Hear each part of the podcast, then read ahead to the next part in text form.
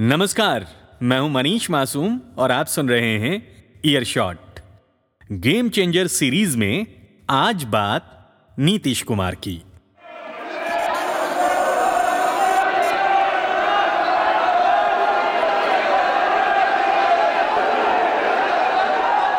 हाँ, ये संख्या है बिहार विधानसभा के सदस्यों की। यानी 122 सीट जो दल ले आया, उसका नेता बनता है बिहार का किंग। अगर किंग कहना अनपार्लियामेंट्री लगे तो बिहार का मुख्यमंत्री कह लीजिए, या राजनेताओं की भाषा में, बिहार का सेवक, या हाल फ़िलहाल के दिनों में गढ़ा गया एक और शब्द, बिहार का चौकीदार।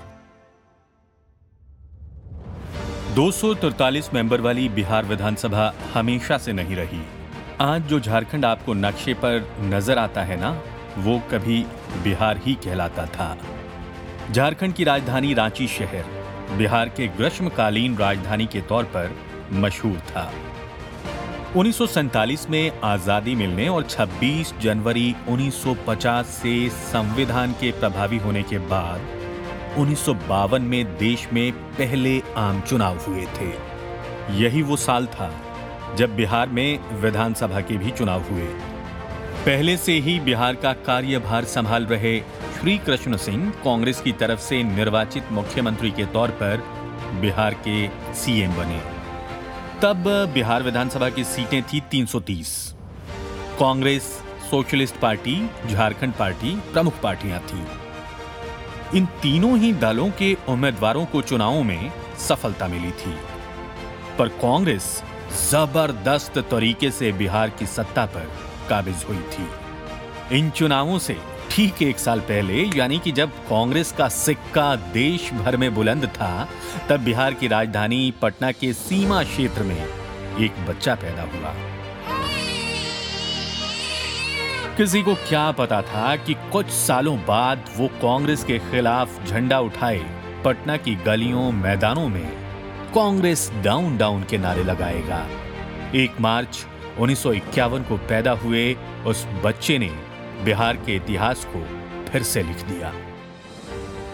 मुन्ना बड़ा हुआ। नीतीश के नाम से मशहूर हुआ और वो आज भी बिहार की सत्ता पर काबिज है। मुन्ना हमने यूँ ही नहीं लिखा। नीतीश के बचपन का नाम मुन्ना ही था। मूलतः नालंदा के कल्याण बीघा के रहने वाले कविराज राम लखन सिंह के घर में एक मार्च उन्नीस सौ इक्यावन को किलकारी गूंजी थी। नीतीश का जन्म पटना ज़िले के बख्तियारपुर में हुआ था। बख्तियारपुर पटना शहर से करीब 50 किलोमीटर की दूरी पर है और इसकी सीमा मौजूदा बाढ़ और नालंदा जिलों से लगती है।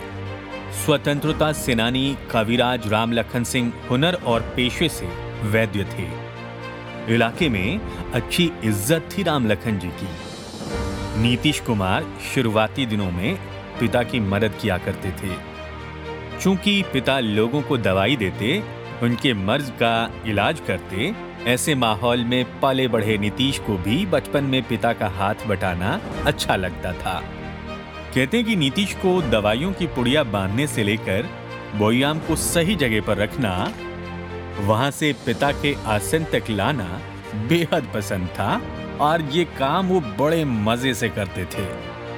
पर यह मत सोचिएगा कि पिताजी के काम में हाथ बटाकर वो पढ़ाई से कन्नी काटते थे। ऐसा बिल्कुल नहीं था।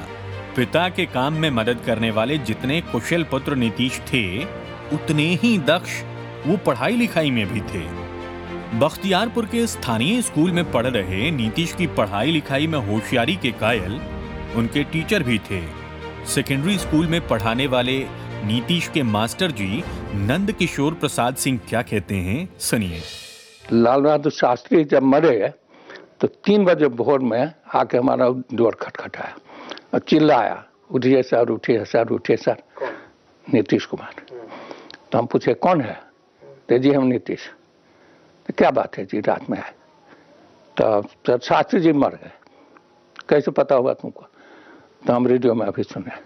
तो एक दिखलाता है कि एज ए स्टूडेंट उसमें पढ़ रहा था लड़का। और दूसरा जितना कंसस था कि घटना सुन के हमको कहा चौदह पंद्रह साल की उम्र में जब बच्चे पढ़ाई में बहुत गढ़ के मन नहीं लगाते, और लगाते भी हैं तो मध्यकालीन भारत, अंग्रेज़ों के दौर के इतिहास या गणित के साइन थीटा, कॉस थीटा के सिलेबस से बाहर नहीं निकलते। लेकिन एक बच्चा ऐसा भी था, जो किताबी ज्ञान के साथ करंट अफेयर्स पर भी उतना ही ध्यान केंद्रित करता था। वरना रात को तीन बजे शास्त्री जी की मौत की खबर सुनने और उसे अपने गुरुजी तक पहुँचाने की क्या पड़ी थी? ज्ञान अर्जन करने की दिलचस्पी और उनकी कुशाग्रता ही उन्हें 50 किलोमीटर दूर के कस्बे से राजधानी पटना तक लाई। तब बिहार में इंटर या ग्यारहवीं, बारहवीं की पढ़ाई नहीं होती थी। नीतीश के सहपाठी रहे सरयू राय बताते हैं कि दोनों की दाढ़ी मूछे आ रही थी। माने किशोरावस्था की डेलीज पर थे। दसवीं पास करी थी और पढ़ाई के लिए पटना पहुँचे थे। यहीं प्री बीए के फ़र्स्ट ईयर में उनकी मुलाकात नीतीश कुमार से हुई थी। देखिए नीतीश कुमार जी और मैं हम लोग दोनों की जब दाढ़ी मूछ आ रही थी उस हम्म। समय से हम लोग दसवीं पास करने के बाद से ग्यारहवीं कक्षा से हम लोग एक कॉलेज में एक क्लास में एक हॉस्टल में रहे। अरे वाह। उस समय भी नीतीश कुमार जी समाजवादी युवजन सभा की तरफ़ से एक्टिव रहते थे। हम्म। और मैं विद्यार्थी परिषद के- का काम करता था। फिर भी हम लोगों के निजी संबंध मित्रता जो होती है छात्र जीवन में वो छात्र जीवन में थी। हम्म। वह मित्रता आज तक निभ रही है। हम्म, इसमें विचारधारा का स्वार्थ का लेन देन का कहीं कोई स्थान नहीं है। हम लोग चलो। साइंस कॉलेज में फ़र्स्ट ईयर में एक साथ थे। उस समय अच्छा। प्री साइंस होता था दसवीं पास करने के बाद एक साल का। प्री प्री यूनिवर्सिटी कोर्स होता था। जी। तो हम लोग एक साथ में एक सेक्शन में थे। तो हम लोग बीएससी पार्ट वन में भी हमने साइंस कॉलेज में एडमिशन लिया हम लोग एक हॉस्टल में रहे। हम्म। उस समय मेरा नीतीश कुमार जी का हम दोनों का सिलेक्शन हुआ था इंजीनियरिंग में। हम्म। और उस समय घर से बड़ी दबाव रहता था इंजीनियरिंग पढ़िए। हम्म। और हम बीएससी पार्ट वन में एडमिशन लिया। हम्म हम्म। कि हम लोग इंजीनियरिंग नहीं पढ़ेंगे। बाद में फोर्थ एंड फाइनल कॉल आया। हम्म। तो नीतीश जी ने एडमिशन ले लिया इंजीनियरिंग में। हम्म हम्म और मैं साइंस कॉलेज में ही रह गया। साइंस कॉलेज से एमएससी किया। मैंने इंजीनियरिंग छोड़ दिया इंजीनियरिंग पढ़ना। हम्म। नहीं पढ़ता जैसे मेधावी सरयू थे वैसे ही मेधावी नीतीश भी थे। और दोनों में कॉमन बात ये कि दोनों बेहद साधारण परिवार से निकलकर राजधानी पटना पहुँचे थे। सरयू राय तो यहाँ तक कहते हैं कि दसवीं के इम्तिहान में पूरे बिहार में चालीसवां स्थान हासिल कर जब वो पटना पहुँचे तो पैरों में चप्पलें तक नहीं थी और परिधान परंपरागत धोती वाला ही था। मुझे याद है जब एडमिशन हुआ पहली बार में पटना आया था। हम्म। तो मैं नंगे पाव आया था। जब बरसात का समय भी था जुलाई का समय था हम्म। और वैसे भी चप्पल जूता पहनने का अभ्यास नहीं था। हम्म, हमारे एक रिश्तेदार थे कुबेर सिंह। हम्म। वो डिफेंस ऑडिट में काम करते थे। उन्होंने मुझे चप्पल खरीदवाया और उस समय बीएन कॉलेज के सामने रोड पर फ़ोटो खींचते थे हम्म, हम्म, वहाँ फ़ोटो खिंचवाया उस उससे एडमिशन हुआ। वो फ़ोटो आज तक वो फ़ोटो आज तक ठीक है। और हम हम्म। बाद में फ़ोटो खिंचवाए सब फेंट हो गए। तो हम्म, इस तरह से रहा। उस समय तो धोती ही मैं तो धोती ही पहन के आया था गाँव से। फुल पैंट पहनने का, चलन ही नहीं था। हम्म, और दुर्गा पूजा की छुट्टी तक मैं क्लास में धोती पहन कर ही जाता था धोती हम्म। कुर्ता। और एक चप्पल दुर्गा पूजा की छुट्टी हुई तो मुझे याद है कि एक उजले रंग का हाफ़ शर्ट और एक फुल पैंट हम्म, सिलवाया। और हम्म। पूरे फ़र्स्ट ईयर में हम लोग वही रहे एक ही पर काम चलाया हम लोगों ने। सरयू राय यूनाइटेड बिहार के बड़े नेता हैं। फ़िलहाल झारखंड की राजनीति में सक्रिय हैं। उनके सियासी कद का अंदाज़ा आप इसी बात से लगा सकते हैं कि बीजेपी से टिकट ना मिलने पर पार्टी से इस्तीफा दे। सरयू राय ने रघुबर दास को उन्हीं के विधानसभा क्षेत्र से चुनाव लड़ हरा दिया। झारखंड समेत बिहार के तीन मुख्यमंत्रियों के करप्शन के खिलाफ जिसने बिगुल फूंका, वो है सरयू राय। उनके द्वारा उजागर किए गए भ्रष्टाचार के मामलों की वजह से लालू यादव, जगन्नाथ मिश्र और मधु कोड़ा को जेल की हवा खानी पड़ी। खैर, इस एपिसोड में बात नीतीश की हो रही है तो लौटते हैं उन्हीं की ओर। सरयू राय के किस्से आपको एक और नए एपिसोड में सुनाएँगे। हाँ तो हम नीतीश के शुरुआती सफ़र के साथ पटना में थे। नीतीश ने प्री बीएससी के बाद इंजीनियरिंग का एंट्रेंस एग्ज़ाम दिया और वो उसमें सफल रहे। इलेक्ट्रिकल इंजीनियरिंग की शानदार पढ़ाई के बाद मुन्ना बाबू को पटना में सरकारी नौकरी भी मिल गई। कस्बाई ग्रामीण माहौल से निकले एक बंदे को सरकारी नौकरी से ज़्यादा और क्या चाहिए होता है? वो भी जब बंदा इंजीनियर बन जाए। प्रेमचंद की कहानी में लिखी लाइन की तरह, वेतन तो पूर्णमासी का चाँद है जो एक दिन दिखाई देता है और घटते घटते खत्म हो जाता है। ऊपरी आय बहता हुआ पानी है, जिससे हमेशा प्यास बुझती है। लेकिन ये थ्योरी नीतीश को रास नहीं आई। उन्हें तो कुछ और करना था। नीतीश शुरू से ही समाज के निचले तबके को लेकर बेहद संवेदनशील थे। 1977 में वो चुनाव भले ही हार गए थे, लेकिन जनता पार्टी की सरकार के दौरान एक कार्यकर्ता के तौर पर जुटे रहे। उन्होंने अपना सामाजिक सरोकार नहीं छोड़ा। नीतीश कुमार के संघर्ष के दोस्त बताते हैं कि कैसे उन्होंने बख्तियारपुर में एक रिक्शा चालक को मुख्य अतिथि के तौर पर बुलाकर उनसे बच्चों को पुरस्कार बंटवाया। जनता पार्टी की सरकार बनी थी तो एक कार्यक्रम शुरू किया था पार्टी ने ग्रामीण खेल कूद के लिए। हम्म, हम्म। हर पंचायत लेवल पर वो काम होता था। हम्म, तो बख्तियारपुर में भी लोग शुरू किए थे पंचायत लेवल का काम। तो हम्म। नीतीश कुमार जी शुरू से ही जो हम्म। नीचे वर्ग के भी लोग हैं उसके ऊपर बड़ा उनका ध्यान रहता था। हम्म, तो कार्यक्रम हम लोग शुरू किए तो उसमें हुआ कि टूर्नामेंट में लोगों को पारितोषिक वितरण करना है। सब लोगों ने बोले भाई उस समय शिक्षा मंत्री थे गुलाम सरवर। हम्म, हाँ। तो बोले कि उनका कार्यक्रम लिया जाए तो फिर उन्होंने विचार दिया कि हम लोग के यहाँ एक रिक्शा चलाता है वो हम्म, दलित समाज से आता है। हम्म, श्री रा, श्री राम उनका नाम है। हम्म, समाज में ऐसे लोगों को तरजीह क्यों नहीं देते हैं? तो उस समय वो स्वतंत्रता सेनानी थे श्री राम।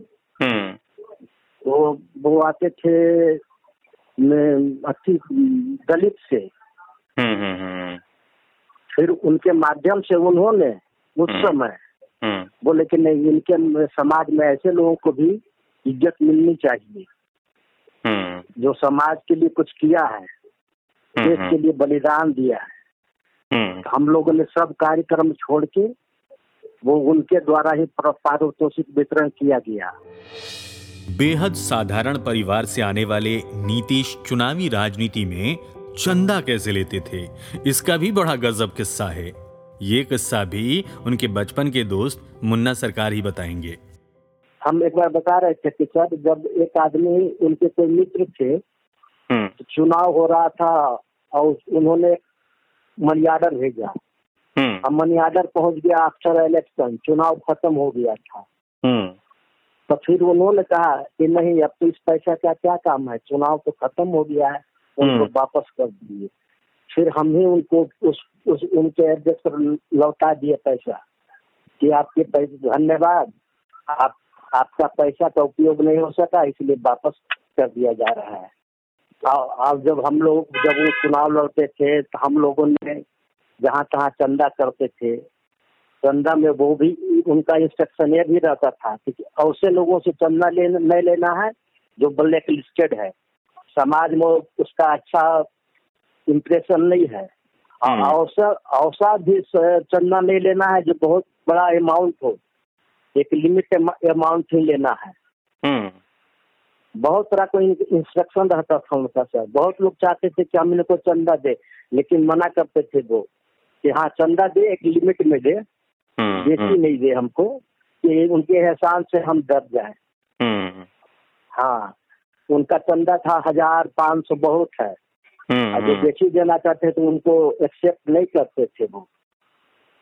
हम लोग हमेशा चंदा से लड़ाते थे जिनको डीजल है पेट्रोल है ये है वो है मोटरसाइकिल है ये है ऐसे करते थे लोग। वो कभी घर के लिए लाइबिलिटी नहीं बने थे सर राजनीति में। हम्म हम्म हम्म। हम्म। सब लोग उनके जो करीब के लोग थे उनको मदद करके आगे बढ़ाए और बढ़े। एक और दिलचस्प बात। छोटे कस्बे से आने वाले बिहार जैसे बड़े सूबे के सीएम नीतीश कुमार को कुत्तों से बड़ा डर लगता है। इसका प्रसंग क्या है सुनिए जरा। हम लोग अब जैसे दो चार पाँच दोस्त लोग जब मिल जाते थे सर हम्म। तो वो कहते थे कि भाई आज उसके यहाँ कुछ हो। हम्म हम्म। आज उसके यहाँ खाना पीना हो एक हम लोग के यहाँ एक थे मानिक चंद ये बेचारे स्वर्गवासी हो गए। हम्म। हाँ वो टीचर थे हम लोग के साथ ही रहते थे। हम्म। बोले मानिक चंद जी आपके यहाँ आज खाएँगे। हम्म। बोले कि ठीक है आइए। हुआ क्या? ये गए हम लोग खाने के लिए सब लोग थे पाँच। सात लोग थे। खाए पिए फिर हम लोग लौट रहे थे। तो हम्म। उसमें उनका घर था कुछ इंटीरियर में। तो रोड से किनारे में। तो हम लोग थे तो लौट रहे थे तो और लोग उधर चल गए हम और वो साथ में आए। आ रहे थे रास्ते में कुत्ता वगैरह मिल गया। तो कुत्ता उत्ता से थोड़ा हड़कते थे। हाँ कुत्ता उत्ता से हड़कते थे। वो सिंपल आदमी थे सबसे बड़ा हड़कते थे। हम भी कहा कि हड़क रहे हैं। ठीक है कि किसका कौन भरोसा है क्या करेगा नहीं करेगा? बाजारू कुत्ता है। हम्म हम कि हाँ है बाजारू कुत्ता तो है। फिर हम लोग ढेला मार के उसको हटाया फिर गली गली उनको ले गए। नीतीश अपनी माताजी के बेहद करीब थे। नीतीश के दोस्त मुन्ना सरकार बताते हैं कि अपने शुरुआती चुनावों में वो माँ से ही पैसे लेकर अपना नॉमिनेशन दाखिल करते थे। माता जी हमेशा इनको हमारा मुन्ना सर का नाम था इनका तो नाम नीतीश था लेकिन माता जी हमेशा इसको मुन्ना इनको मुन्ना बोलाते थे। क्या बुलाती थी? घरेलू मुन्ना इनका घरेलू नाम मुन्ना भी था। हम्म। नीतीश कुमार जी का घरेलू नाम मुन्ना था। हम्म। माता जी से बहुत लगाव था इनका। हम्म। अब माता जी ये तो सबसे बड़ी दिलचस्प बात ये है सर कि इन्होंने जब भी नॉमिनेशन किया तो इनके पिताजी फ्रीडम फाइटर थे। तो पिताजी एक्सपायर कर गए तो माता जी रहे तो उनको अच्छी मिलता था पेंशन। हम्म। तो जब भी इन्होंने नॉमिनेशन किया है तो नॉमिनेशन का पैसा हमेशा माता जी देती। हम्म। जितना जितना बार नॉमिनेशन इन्होंने किया उसका पैसा हमेशा माता जी देती थी हम्म। और उन्हीं मा, माता जी के पैसा से ही नॉमिनेशन करते थे। और कुछ भी हो जाए कहीं से भी अगर लौट रहे हैं अगर उधर से लौट रहे हैं तो माता जी से मिल के जाना ज़रूरी था। हम्म बिना मा, बिना माता जी से मिले हुए माता जी का दो गो रोटी खाए बिना नहीं जाते थे। बिहार के लोगों की राजनीतिक चेतना गजब की है। कई आंदोलनों की गवाह रही बिहार की धरती सत्तर के दशक के शुरू में आज़ादी के बाद के सबसे बड़े राजनीतिक आंदोलन की पटकथा रच रही थी। जय प्रकाश नारायण की अगुवाई में बिहार का युवा लामबंद हो रहा था। कॉलेज के दिनों से ही सामाजिक आंदोलनों में रुचि रखने वाले नीतीश लालू समेत तमाम युवा और छात्र जगह जगह गोष्ठियों में शामिल होते और देश में कांग्रेस की वैकल्पिक राजनीति की गुंजाइश टटोलते। लेकिन इसी दौरान हुआ ये कि इंजीनियरिंग कॉलेज में नीतीश की मेधा पर गर्व करने वाले उनके पिता कविराज रामलखन सिंह थोड़े चिंतित रहने लगे। इसका कारण था इंजीनियरिंग की व्यवस्थित नौकरी छोड़, राजनीति में नीतीश की दिलचस्पी का बढ़ना। सामान्य मिडिल क्लास परिवारों में जो रीति रही है, नीतीश के पिताजी ने भी उसे ही अपनाने का फैसला किया और ये सोचा कि बेटे का शादी ब्याह कर दूँगा तो पारिवारिक जीवन में वो सही पटरी पर आ जाएगा। एक इंजीनियर दामाद का रिश्ता पाकर मंजू सिन्हा के पिता कृष्ण नंदन सिन्हा की खुशी का ठिकाना न रहा। नीतीश ने भी शादी के लिए विरोध नहीं किया और हामी भर दी। नीतीश को कहीं से पुख्ता जानकारी मिली थी कि उनके पिता ने मंजू के पिता से दहेज के रूप में बाईस हज़ार रुपए लिए हैं। सब कुछ ठीक ठाक चल रहा था, लेकिन इस घटना से नीतीश नाराज़ हो गए। उन्होंने दहेज उपहार न लेने और बिना किसी जश्न के कोर्ट मैरिज की शर्त रख दी। उनके पिता दहेज लौटाने पर राज़ी हो गए, लेकिन कोर्ट मैरिज पर वीटो लगा दिया। नीतीश भी झुके, वे सामान्य शादी के लिए राज़ी हो गए। कहते हैं कि बिना किसी तामझाम के सामान्य तरीके से नीतीश कुमार और मंजू सिन्हा की शादी हुई। सुनिए इस मामले पर नीतीश के बचपन के साथी और बख्तियारपुर के रहने वाले मुन्ना सरकार क्या कहते हैं? इन्होंने कहा कि नहीं हम तिलक नहीं लेंगे लेकिन शादी हम वही करेंगे जहाँ आपने तय किया है। तो बोले कि शादी करना है तो इस बारात के तिलक ले लेंगे तो बारात कैसे होगा ये होगा वो होगा। बोले कि ठीक है उसका भी व्यवस्था है। जिन्होंने लाला राजपत राय हॉल में शादी किया था सर। उसमें बिहार के गवर्नर वीसी पटना यूनिवर्सिटी के वीसी सब लोग पहुँचे थे। और उसमें वहीं वहीं इनकी शादी हुई थी। हम्म दहेज लौटा हम्म। दिया था ना? हाँ दहेज लिया ही। दहेज ले लिया। उस समय सर उस समय बहुत महत्व था। हम्म। जिस जिस कम्युनिटी के आते उसमें बहुत तिलक था। हाँ। घर में लोग कुछ नाराज़ भी हुए। तो बोले कि नाराज़ किस बात का? हम खर्चा थोड़ी करा रहे हैं। हम्म। अरे हम तिलक नहीं ले रहे हैं तो खर्चा भी नहीं करा रहे हैं। और फिर हम्म। औसा ही शादी किए लाला लाजपत राय हॉल में हुआ शादी उनकी सर हम्म। शुरू आप लोग गए आप आप लोग गए थे ब्याह में? हाँ हाँ सब हम लोग गए। बहुत लोग बहुत विद्यार्थी लोग गए थे। 1974 का दौर था। बिहार यूपी बॉर्डर के गाँव का सिताब दियरा का एक शख्स पूरे हिंदुस्तान की सत्ता की जड़ें हिला रहा था। नाम था जय प्रकाश नारायण। नाम है और नाम हमेशा रहेगा। इंदिरा सरकार के खिलाफ पटना में अलग जगाया करते थे। सरकार की नीतियों और कांग्रेस की जम चुकी राजनीति, जिसमें जड़ता आ चुकी थी, उसके खिलाफ खुलकर बोलते थे। पटना में नीतीश कुमार, लालू यादव, रामविलास पासवान शरद यादव, सुशील मोदी जैसे छात्र राज्य सरकार के खिलाफ सड़क पर उतरते और इन्हें मार्गदर्शन मिलता जेपी यानी जयप्रकाश नारायण से। सुनिए, उस दौर को मौजूदा मोदी सरकार में कानून मंत्री रविशंकर प्रसाद और बिहार के डिप्टी सीएम सुशील मोदी कैसे याद करते हैं? हम लोगों ने छात्र संघर्ष का श्री गणेश किया था। 18 मार्च को पटना में घेराव हुआ था। छात्र नेताओं का संवेदन किया था और बाद में जेपी को हम लोगों ने आग्रह किया। और जेपी को लगता था, अगर राजनीति को बदलना है तो हमें छात्रों को प्रोत्साहित करना पड़ेगा। चौहत्तर का जेपी आंदोलन था ये वास्तव में छात्रों ने प्रारंभ किया था।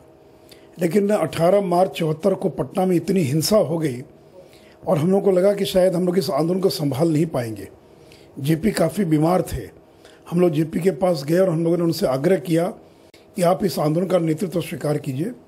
तो जेपी ने शर्त लगाई थी कि ये आंदोलन अहिंसक होगा तोड़ फोड़ नहीं होगा, तभी मैं इस आंदोलन का नेतृत्व तो करूँगा।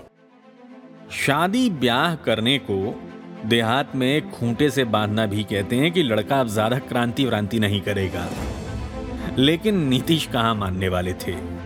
कांग्रेसी शासन के खिलाफ हो रहे प्रदर्शनों में बढ़ चढ़ कर हिस्सा लेने लगे। इसी बीच शादी के लगभग दो साल बाद 1975 में देश में इमरजेंसी लग गई। बिहार में 5 जून 1975 को जयप्रकाश नारायण की संपूर्ण क्रांति के आगाज़ के महज 20 दिन बाद, तत्कालीन प्रधानमंत्री इंदिरा गांधी ने 25-26 जून की दरमियानी रात काले कानून को जनता पर थोप दिया, जो अगले 21 महीने तक प्रभावी रहा। आपातकाल के दौरान ही जून 1976 में अधिकारियों को सूचना मिली कि पटना और भोजपुर के कुछ आंदोलनकारी भोजपुर के दुबौली गाँव में एक बैठक करने जा रहे हैं। फिर क्या? 9 जून की रात गाँव में छापेमारी हुई। सादे लिबास में पहुँचे दर्जनों सिपाहियों ने नीतीश कुमार को उनके साथियों के साथ गिरफ़्तार कर लिया। नीतीश कुमार की गिरफ्तारी पर 15 पुलिस अधिकारियों और सिपाहियों को नकद इनाम दिए गए। इस आंदोलन के दौरान नीतीश कुमार को जेपी के साथ पुलिस के लाठी डंडों का भी शिकार होना पड़ा था। चौहत्तर का जेपी आए थे गांधी मैदान के पास उसमें जेपी इंजर्ड भी हो गए थे हम्म, बहुत लोग इंजर्ड हुए थे उसमें ये भी कुछ लगे थी इनको भी लाठी उठी। हम्म, हाँ और उसके बाद तो फिर इन्होंने हम्म, आंदोलन में पूरा पार्टिसिपेट किए जहाँ तहाँ घूमते रहे फिर अरेस्ट हो गए निशा में भी लोग। खैर इमरजेंसी का काला दौर भी बीता। और 1977 में हुए चुनावों में कांग्रेस को भारी पराजय का सामना करना पड़ा। केंद्र से इंदिरा की सरकार उखड़ चुकी थी। बिहार में कर्पूरी ठाकुर के नेतृत्व में सरकार बनी। कांग्रेस के खिलाफ लामबंद होने वाली जनता पार्टी के तमाम नेता चुनाव जीत गए। लेकिन जनता पार्टी की ये लहर भी नीतीश को जिता नहीं पाई। वो हरनौत से चुनाव हार गए। उन्हें निर्दलीय भोला प्रसाद सिंह ने लगभग 6000 वोटों से हरा दिया था। इसके बाद हुए 1980 के विधानसभा चुनाव। जनता कुनबा बिखरा और कांग्रेस ने एक बार फिर ज़बरदस्त वापसी की। फिर भी बिहार में जनता पार्टी सेक्युलर के 42 उम्मीदवार चुनाव जीतने में कामयाब रहे। लेकिन इस 42 के लिस्ट में भी नीतीश कुमार का नाम नहीं था। इस बार भी उन्हें एक इंडिपेंडेंट कैंडिडेट ने पटकनी दे दी थी। नाम था अरुण कुमार सिंह। नीतीश इस बार भी पाँच हज़ार के करीब मतों से चुनाव हार गए थे। मुन्ना सरकार बताते हैं कि नीतीश के खिलाफ 1977 और 1980 में चुनाव लड़ने वाले दोनों निर्दलीय उम्मीदवार धन बल और बाहुबल में उन पर भारी थे। ऐसे में उसूलों वाले नीतीश को उनके सामने बहुत मुश्किलें पेश आई। अब हरनौत में उस समय तो सतहत्तर और अस्सी का चुनाव में कुछ उस टाइप लोगों का था चलती बनती। जिनका हाँ गोला मती बंदूक गोली का ही लोग सम्मान देते थे। हाँ दो निर्दलीय मैं रिसर्च कर रहा था। 1977 में भी कोई सिंह थे 1980 में भी कोई सिंह थे दोनों निर्दलीय थे ना? हाँ भोला प्रसाद सिंह थे। हम्म। उन्नीस सौ सतहत्तर में। और उन्नीस सौ अस्सी में अरुण सिंह थे। दोनों बंदूक और गोली से अच्छी थे। और समाज में उनका रुतबा भी था। हम्म, तो ऐसे लोग तो चाहते भी थे तो दो चुनाव इन्होंने हारा सर सरकारी नौकरी को तिलांजलि दे परिवार की मर्ज़ी के खिलाफ राजनीति और समाज सेवा में कदम रखने वाले नीतीश के लिए लगातार दो चुनाव हार जाना बहुत बड़ा झटका था। इस पर बिहार के स्थानीय पत्रकार अशोक मिश्रा क्या कहते हैं, सुनिए। और 1977 में जो चुनाव हुए, चाहे वो लोकसभा के चुनाव हो या विधानसभा के चुनाव हो, वो चुनाव में नीतीश चुनाव हारे। लोकसभा का तो टिकट उन्हें नहीं मिल पाया लेकिन विधानसभा का चुनाव वो दो बार हारे। और वो आप कह सकते हैं कि दो बार चुनाव हारने के बाद नीतीश जब अपना संस्मरण सुनाते हैं तो वो कहते हैं कि वो निराश हो गए थे। और उन्होंने यह तय कर लिया था कि अब वो चुनाव नहीं लड़ेंगे। इतना लंबा संघर्ष पर चुनावी सफलता के तौर पर हाथ में था तो सिर्फ़ पराजय। एक वक्त ऐसा आया जब नीतीश हताश हो गए। थोड़ा तो निराशा हुआ था ना सर। हम्म। सब कुछ करने के बाद इन्होंने दो चुनाव हार दिया। फिर हम ही लोगों से बोले भी थे हम्म। कि अब ये हमारे बस की चीज़ नहीं है। तो लेकिन उनके सिंपथाइजर लोग थे हर लोग जान रहा था कि इनमें टैलेंट भी है बहुत सब कुछ है। लोगों ने बोला कि नहीं आप चुनाव लड़िए। आपको क्या दिक्कत है? आप घर के लिए बोझ छोड़े हैं। लोग हम्म। उठाएँगे आपका बोझ। 1980 के चुनावों में हार के बाद क्या कुछ हुआ नीतीश और बिहार की राजनीति में? बताएँगे आपको अगले एपिसोड में। आप सुनते रहिए ईयर शॉट जहाँ पर आपको उन नेताओं के बारे में हम बताएँगे, जिन्होंने किसी राज्य या पूरे देश की राजनीति को एक अलग ही दिशा दे दी। क्योंकि ईयर शॉट पर आप सुन रहे थे मनीष मासूम के साथ गेम चेंजर नमस्कार।